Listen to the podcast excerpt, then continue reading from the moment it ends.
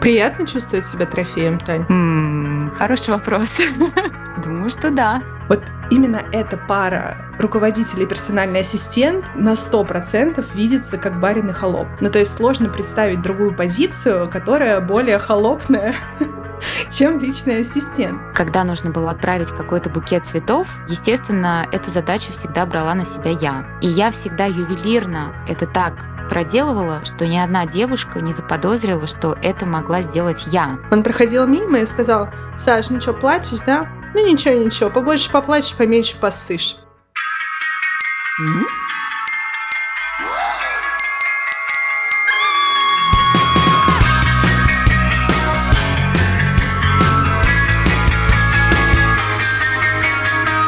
Привет, дорогие друзья! Вы включили подкаст про работу личного ассистента «Организуй ASAP».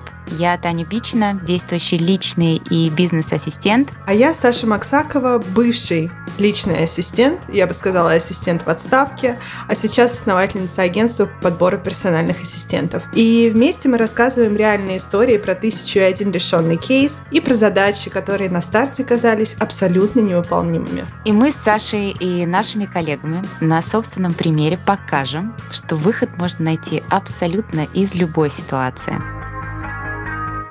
Фактически это второй выпуск подкаста, но мне хотелось бы считать его первым. Предыдущий, где мы вспоминали безумный день из насыщенной жизни ассистента, предлагаю называть пилотным, так называемой тестовой версией. Мы попробовали свои силы, посмотрели на интересы аудитории, получили обратную связь, а еще что очень здорово, обзавелись ассистентами в нашу армию, которые помогают нам с контентом. И вот теперь мы стартуем по-настоящему, всерьез. Окей, Первый так первый, я не против. Начать наше шоу мы решили с обсуждения мирового тренда, который стал заметен некоторое время назад. Я веду речь про тренд на русского ассистента. Я не знаю, можно ли назвать этот тренд мировым, но так как последние полтора года я подбираю персональных ассистентов для международных предпринимателей, фаундеров, к моему большому удивлению, очень сильно возрос спрос на русского ассистента. Когда я говорю русского, я не имею в виду человека с русским паспортом, как правило, это русскоязычный ассистент или вообще просто человек из э, постсоветского пространства. Мне очень нравится проводить аналогию, что раньше очень ценились русские невесты, а теперь ценятся русские ассистенты. Тренд определенно точно был замечен. Тань, как ты думаешь, с чем это связано и вообще ты сама замечала это или нет? На самом деле мне сложно сказать, потому что все-таки у меня нет своего агентства по подбору э, личных ассистентов, и я все-таки остаюсь э, по ту сторону баррикад. Но точно могу сказать, что я понимаю, что я лично, как действующий ассистент, никогда не останусь без работы, потому что действительно какой-то тренд на русского ассистента существует или, как мы его называем, трофейным ассистентом. Я хотела бы дать небольшой комментарий, почему мы называем этого ассистента трофейным. Тоже довольно интересное замечание. Просто когда я попадаю в тусовку фаундеров, предпринимателей, я заметила, что очень любят они э, хвастаться своими ассистентами. Ой, я такого ассистента себе нанял. Ты представляешь, что она сделала? Она сделала это. То есть, опять же, если раньше люди понтовались там часами машинами, красивыми телками, то сейчас почему, почему-то есть ассистент, что реально люди очень кайфуют и хвастаются своими ассистентами. Поэтому вот так вот иронично мы называем классного ассистента трофейным. Ладно, что уж тут скрывать, я тоже буквально недавно была на подобной вечеринке, и я не так давно сменила работу, сменила своего руководителя, и я столкнулась с очень потрясающими комментариями тем, что при мне все завидовали моему боссу о том, что я с ним работаю. Конечно, меня это очень сильно удивило, но очень сильно мне польстило. Приятно чувствовать себя трофеем, Тань? М-м, хороший вопрос. Думаю, что да. В каком-то смысле да. Отлично.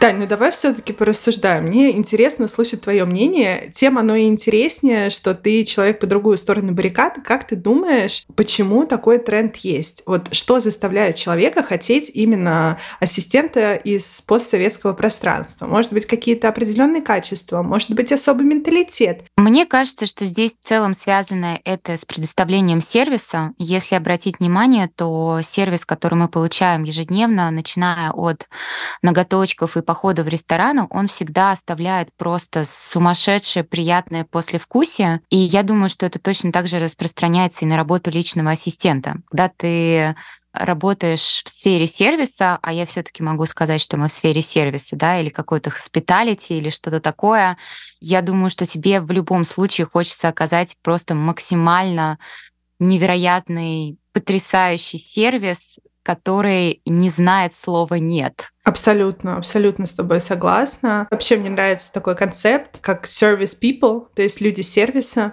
Я бы даже сказала, что это не концепт, это определенное качество человека. И опять же, когда я подбираю ассистентов, я смотрю на то, является этот человек человеком сервиса. И американские, европейские предприниматели вообще не избалованы этим. У меня есть история на этот счет. Я как-то созванивалась э, со своими коллегами из Штатов э, просто обменяться опытом. И оказалось, не хочется сейчас обидеть наших иностранных коллег, но такое ощущение, как будто бы они ничего не делают, если мы говорим про какой-то личный саппорт в ассистировании, потому что коллега говорила мне, что, дай бог, ее руководитель попросит ее раз в полгода записать к врачу, и то будет очень сильно извиняться, потому что он там сам лично не успел этого сделать и очень-очень просит, чтобы это сделала она. Но опять-таки это был какой-то единичный случай, и, возможно, у всех это строится по-разному. Просто это был ассистент такого достаточно а, интересного человека, и мне казалось, что там, наоборот, структура, которую может построить личный ассистент или взять на себя большое количество задач, э,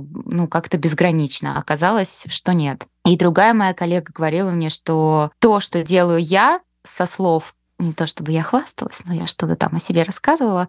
Вот, она, конечно, супер восхитилась и говорила, что ее руководитель должен тогда ее уволить. У меня тоже есть история, которую я просто обожаю. Когда я работала еще в качестве Chief of Staff, я наняла ассистентку для нашего руководителя, которая с ним путешествовала. И ее главная задача была просто налаживать его быт, заботиться о нем и делать так, чтобы ему было комфортно, потому что он вел довольно специфический образ жизни в плане того, что он постоянно путешествовал, каждую неделю он в новых локациях.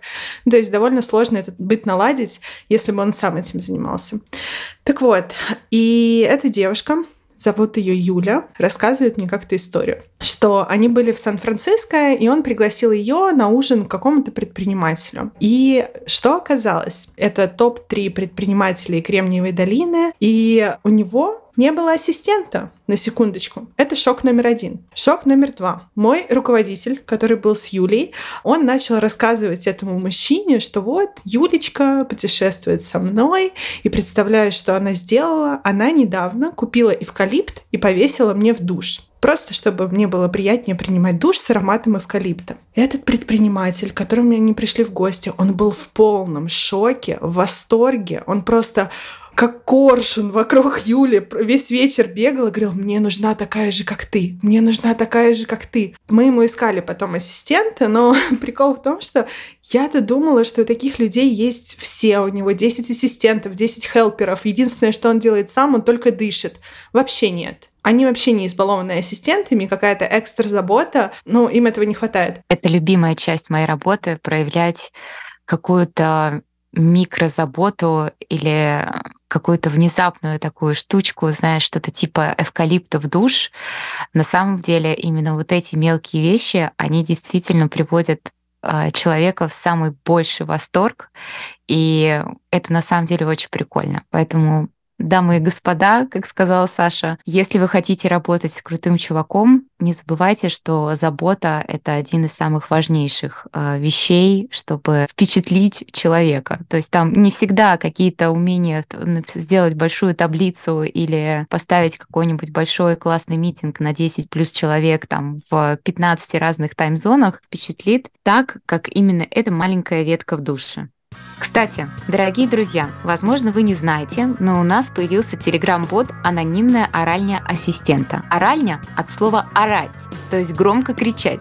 Например, в лесу, когда нервы уже совсем на пределе, а не то, о чем вы подумали, конечно. Вы можете прислать боту истории своей рабочей жизни, те, что посчитаете самыми крутыми или, наоборот, самыми кринжовыми. Решать, конечно, только вам. А еще можете анонимно поделиться проблемой, спросить совета или даже предложить тему для нашего подкаста. Что-то. Это будет очень интересно подслушать. Не бойтесь огласки. Вашу анонимность мы гарантируем, имен мы не называем и рассказываем все только с разрешения участников событий. Ссылку на бот оставим в описании к выпуску. Некоторые наши коллеги уже поделились своими историями, и сейчас мы послушаем одну из них.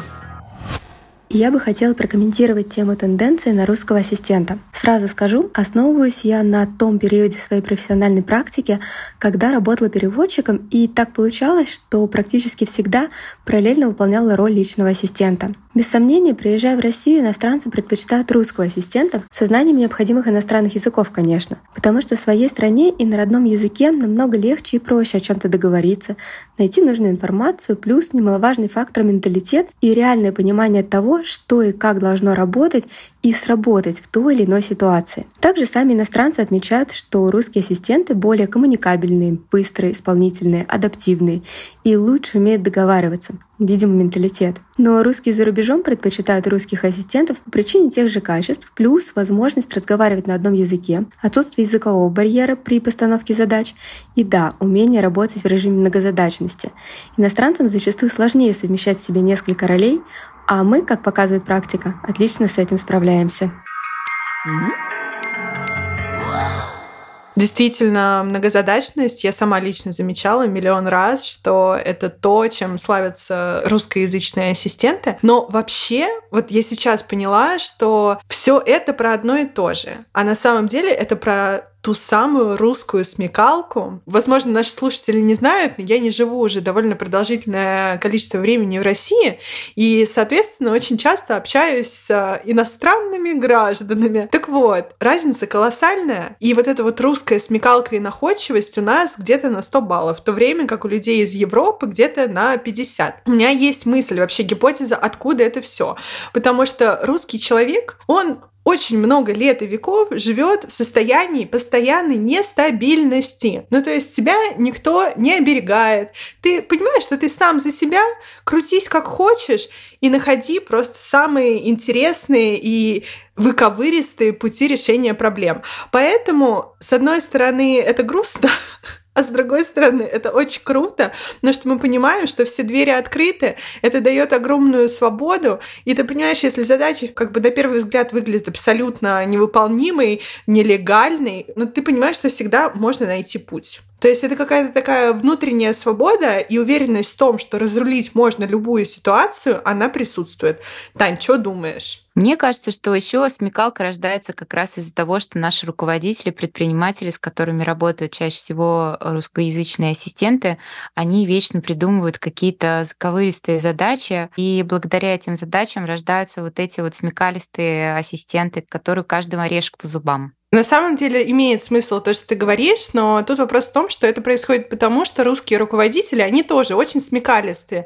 Но не даст тебе руководитель, который живет просто в коробочке и действует только по правилам, задание перевести, э, я не знаю, там, нелегальный контейнер с вещами из Сан-Франциско в Европу. Ну, ну потому ну, что это родится в только в голове у русского, понимаешь, человека, потому что европейский человек никогда в жизни не скажет тебе, что сделать что-то нелегально или не знаю, там, скачать фильм с Торрента, он скорее купит его на Netflix просто спокойно и будет жить. А наши как бы предприниматели, руководители, они никогда не хотят платить. Вот у меня есть даже замечательная история с этим связанная. Я работала как-то с одной женщиной потрясающей, и она меня всегда просила покупать книги. Но перед тем, как купить книгу, она всегда меня просила, чтобы я нашла ее бесплатно. Я такая, блин, да зачем? А это же не всегда тоже безопасно. Ты там лазишь на этих сайтах, там ищешь этот EPUB, EPUB формат, чтобы загрузить в эту электронную книгу, которую она никогда в жизни не откроет. И я думаю, зачем вообще это, если можно просто купить ее в каком-нибудь Kindle или просто заказать ее на Амазоне, а в итоге вот всегда сначала нужно хакнуть систему. Поэтому, наверное, вот эта смекалка, она в нас и есть. Но тут важно сказать, потому что я сама неоднократно сталкивалась с этой ситуацией, когда мой руководитель абсолютно уже не видел никаких преград. Весь мир — это был его плейграунд, и он просил сделать вещи, которые, ну, откровенно скажем, нелегальные. Дам совет, который никто не просил, но все таки я его дам. Если вы понимаете, что это задачи и пути решения, которые предлагает вам руководитель, они не в ладах с вашими личными какими-то ценностями и понятиями, это крайне важно не делать. И прокоммуницировать руководителю, что я, конечно, тебя люблю, я тебе помогу, но делать нелегальные вещи, которые притят моим ценностям, не буду. В этом нет ничего страшного. Вы не раб. Это, конечно, хорошо, что мы говорим про заботу, сервис, смекалку, трофейного ассистента, но мне кажется, что по своей сути все дело опускается на уровень менталитета. Все-таки у русскоязычных людей опять же, у людей из постсоветского пространства, будем называть их так, совершенно другой менталитет. И у нас до сих пор присутствует очень четкая иерархия руководитель и подчиненный. И это объясняет, почему мы оказываем хороший сервис, потому что у нас до сих пор есть такая иерархия, такое положение, что вот есть барин, а есть холоп, который этому барину служит. Ты когда-нибудь ощущала себя холопом? Я? Нет. А ты? Я себя ощущала холопом.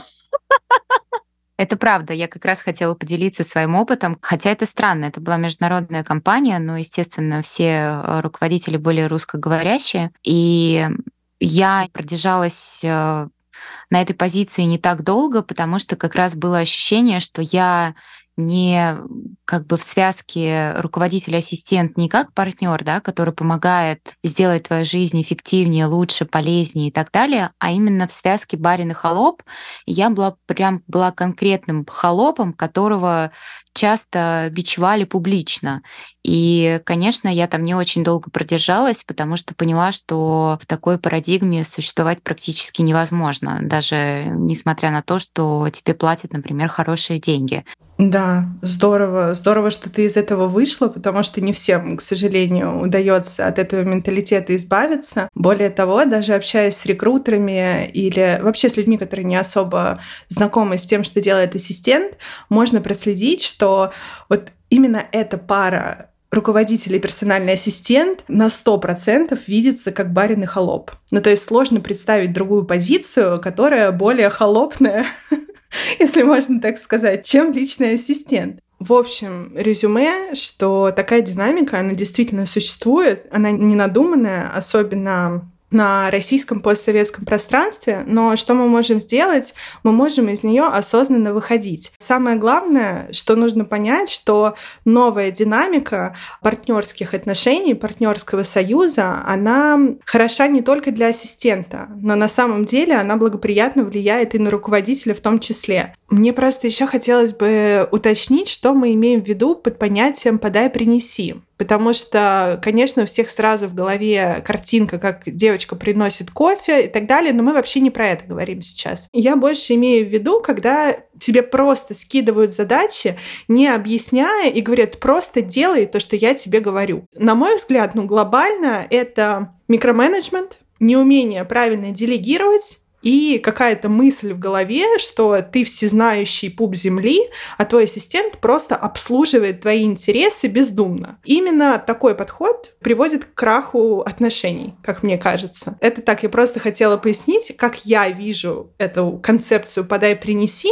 То есть это не про принести кофе и не про заказать еду. Это совершенно нормальная история. Более того, мои руководители тоже приносили мне кофе. Вот, это не то, что я там доминировала их снизу, вот, а это обычные нормальные человеческие отношения. Да, кстати, у меня есть история, связанная с кофе.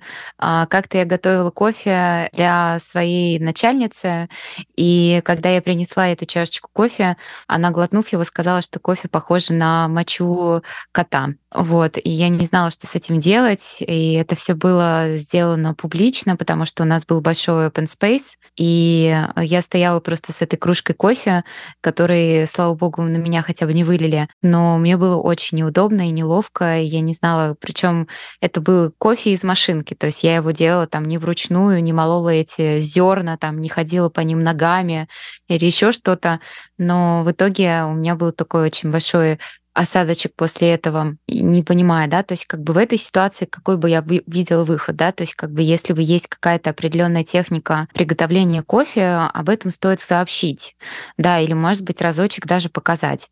Дань, можно, вот я просто сейчас тебя Я тебя просто сейчас перебью. Я прям запрещаю тебе пытаться найти оправдание и думать, что ты должна сделать в этой ситуации. Выход из такой ситуации только через дверь. Ты разворачиваешься, выходишь и больше с таким руководителем никогда не работаешь. Все, баста, точка.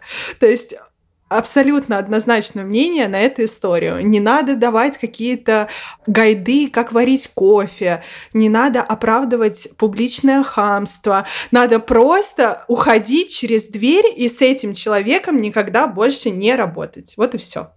Сори, прости, у меня накипело. Нет, ты вообще абсолютно права. У меня тоже есть история, но она для меня больше забавная. Хотя на самом деле забавного в этом ничего нет. У меня был один руководитель, который очень славился своим темпераментом, и об этом знал весь интернет, и, естественно, вся компания. И я помню, что когда стресс был какой-то бешеный, я, естественно, переработала, а, там, не спала несколько дней, в общем, все было довольно-таки плотно. И на какой-то очередной его комментарий я не выдержала и заплакала. И я помню, что его реакция на это была такая.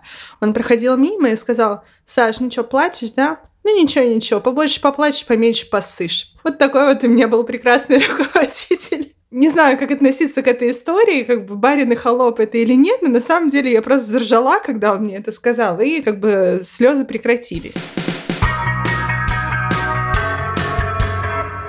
Саш, в пилотном выпуске, если ты помнишь, мы слышали очень много разных историй про личные границы шефов и ассистентов, и особенно меня впечатлила, конечно, твоя история, что ты должна была ворваться в номер, когда спала твоя руководительница, и каким-то чудесным образом ее разбудить. И также впечатлила история, что твой бывший руководитель путешествует чуть ли не 3-4 раза в неделю, часто опаздывает на самолеты, но вмешиваться в его график и какими-то советами, рекомендациями рекомендация было непозволительно. Так вот, по каким признакам можно понять, что коммуникация на работе по-настоящему здоровая? Я не могу сказать, что есть какое-то универсальное правило, что вот ваш союз э, здоров, когда есть то-то, то-то или сё-то. Ваш союз здоров, когда ассистент не страдает, а руководитель доволен. А все, что происходит в рамках этого союза, это личное дело каждой пары. У меня на все это есть замечательная фраза. Счастливая мама, счастливый ребенок. То есть в нашем случае счастливый ассистент, счастливый руководитель. Поэтому тут, наверное, даже на заметочку руководителям. Не забывайте делать счастливым вашего ассистента. Тогда вопрос как? Саш, как сделать тебя счастливым ассистентом? Э, сейчас уже как будто бы никак. если мы посмотрим в прошлое. А, слушай, мне кажется, что самое главное дать ассистенту понять и вообще работать так, чтобы его работа не уходила в стол. И дать ему понять, что его работа ценна. Потому что ничто не демотивирует и не деморализует так, как э, пустая работа. Вот этот вот манки бизнес, когда ты просто по кругу крутишься, что ты делаешь, копошишься, а это по факту становится и не нужно. Я с тобой согласна, конечно, совсем, знаешь, вот этой манки бизнес этого вообще никак не избежать, но именно э, здесь очень важна обратная связь, какие-то, возможно, не знаю, там ретроспективы или какие-то звонки там раз э, хотя бы в месяц э, о том, как вообще дела, то есть это очень на самом деле важно. Понятное дело, что на работе ты не строишь дружбу с своим руководителем, но тем не менее узнать вот, вот этот вот вопрос как будто бы очень простой, но как будто бы очень важный, его прямо необходимо задавать. Вот как дела? Да, и как бы это работает в две стороны. То есть ты задаешь этот вопрос руководителю,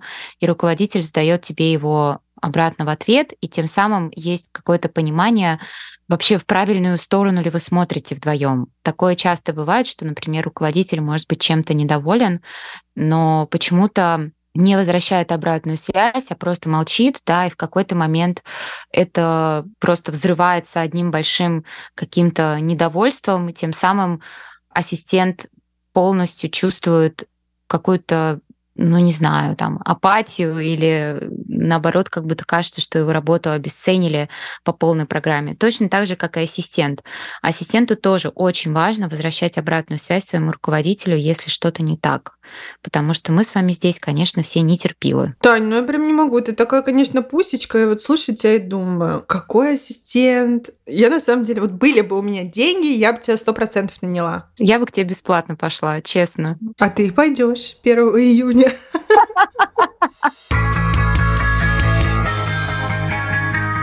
Мне хочется обсудить еще одну роль ассистента. Порой нас считают серыми кардиналами. Мол, у нас ресурсы, власть, и мы проворачиваем большие дела, но всегда остаемся в тени руководителя. Что ты думаешь про такое сравнение? Слушай, ну такая динамика существует в определенных союзах рабочих, но она не для всех. Мне лично очень нравится книга, хочу посоветовать. Называется она «Лидера консильерия». Написал ее некий Хитнер Ричард. Это топ-менеджер э, всемирно известного рекламного агентства Сачи Сачи. И в этой книге он обсуждает и вообще исследует вопрос теневого лидерства. Кто это такие? То есть это как раз-таки помощники, заместители, э, советники, люди, которые, в принципе, находятся в тени, но имеют огромное влияние на руководителя и зачастую очень часто делают э, больше ощутимых дел, чем первое лицо компании. Книга супер, советую почитать э, всем ассистентам и не только, и руководителям в том числе. Но что для меня было откровением, что для того, чтобы быть теневым лидером, для того, чтобы получать удовольствие от нахождения на второй роли, у тебя должен быть определенный склад характера и личности. Вот, кстати, Тань, ты видишь себя на вторых ролях? Как тебе комфортно, если а, твои заслуги все-таки, возможно, не видны, и твой руководитель а, твои заслуги, например, предоставляет как свои. Или если ты работаешь в паре, ты сделала что-то, а другой человек получил все лавры. Как тебе? На самом деле у меня вообще никогда с этим не было проблем, потому что работая последние несколько лет, ассистентом, имею в виду, работая последние несколько лет, я всегда получала вот ту необходимую похвалу и ценность от руководителя, то есть я понимала, что он мою работу видит и ценит. Но там, где мне нужно сделать, чтобы это было как бы работа руководителя на моими руками, я не вижу в этом никаких э, проблем. В этом, мне кажется, и суть иногда ассистирования, что ты помогаешь человеку быть эффективнее. И иногда, к сожалению, он не успевает делать какие-то вещи, но эти вещи успеваешь сделать за него ты. И при этом как бы другие люди даже и не заметили, что это было провернуто каким-то серым кардиналом, который остался в тени. И на самом деле это не может не радовать, что ты сделал свою работу настолько ювелирно, тихо, что никто даже не заподозрил. Это знаешь, как расскажу буквально такой самый банальный, наверное, пример.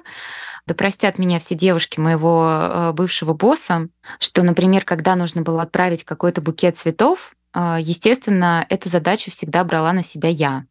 И я всегда ювелирно это так проделывала, что ни одна девушка не заподозрила, что это могла сделать я. То есть каждый раз, когда мне девушка возвращала какую-то обратную связь, то есть все-таки мне приходилось держать определенную коммуникацию с э, дамами сердца, все говорили, боже мой, мне там скажем так, Петя прислал такой букет цветов, что просто вообще просто обалдеть. Я такая, вау, серьезно, покажи.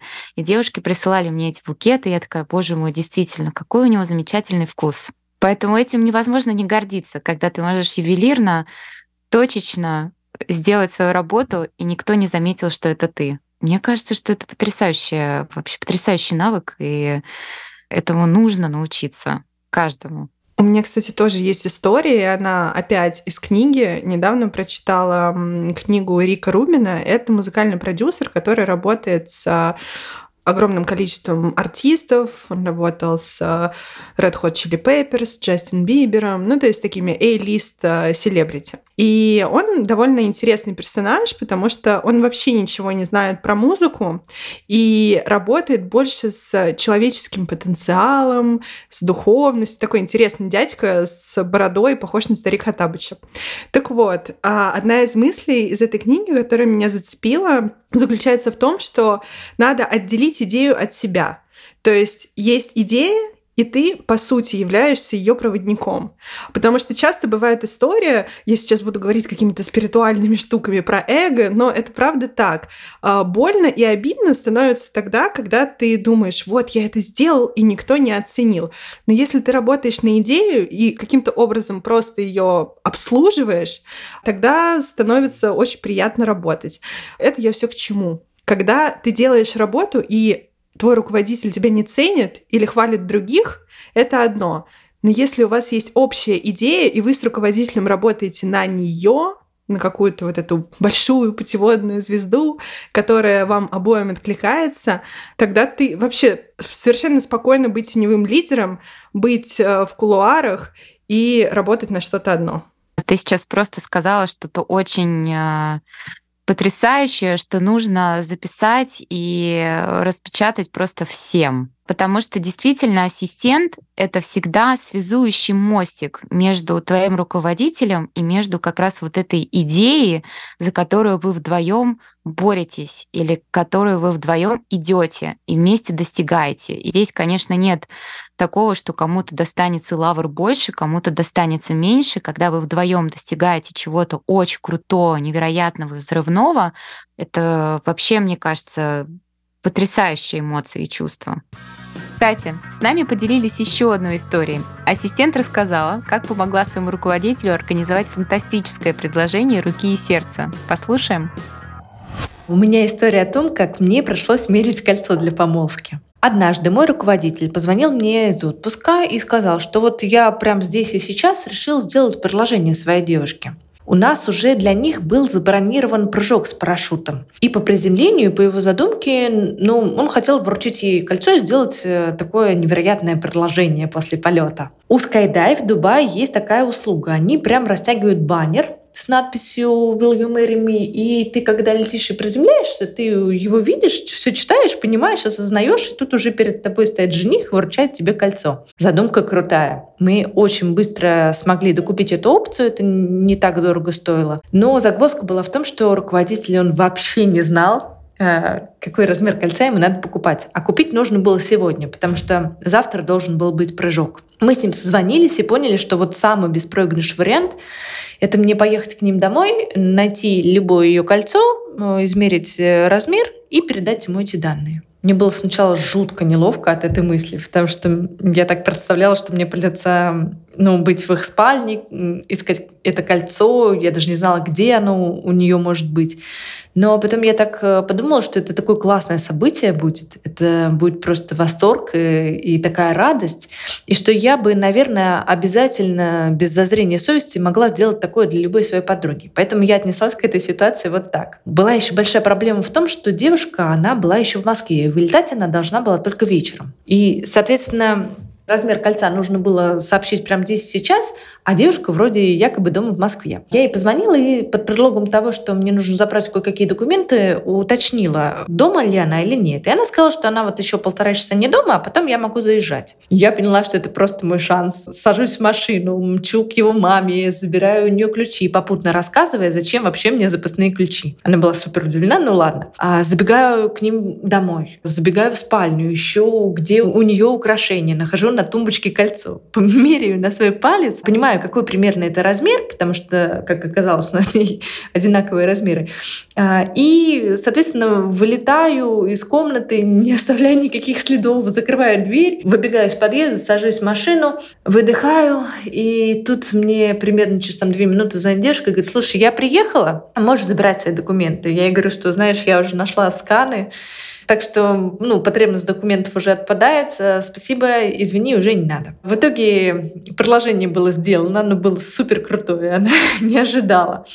Она звонила мне потом, говорила спасибо за такой классный день, что это был просто... Это то, что она запомнит на всю жизнь. Ну, я рада, что я смогла пересилить такую свою неловкость и помогла им в таком обстоятельстве. Mm-hmm. Мы очень красиво все обсуждаем насчет э, концепции теневого лидерства, насчет партнерства и так далее. Но давай перейдем уже к более фактическим советам, осязаемым. Что бы ты лично посоветовала ассистентам, которые застряли в обязанностях и вообще в роли «подай, принеси»? Если вы уже оказались в таких рабочих взаимоотношениях барин и холоп, то, наверное, моя прямая рекомендация в первую очередь понять для себя, как бы вы видели свою работу, да, и с этим предложением уже прийти к своему руководителю и как-то, может быть, э, объяснить ему, потому что мы все-таки все с вами люди, и мы с вами чувствуем большой спектр эмоций, в том числе и на работе, и никто из нас не робот. И мне кажется, что имеет место быть, прийти и честно поговорить с своим руководителем и сказать, что вы для себя как человек, как ассистент ни в коем случае не будете принимать.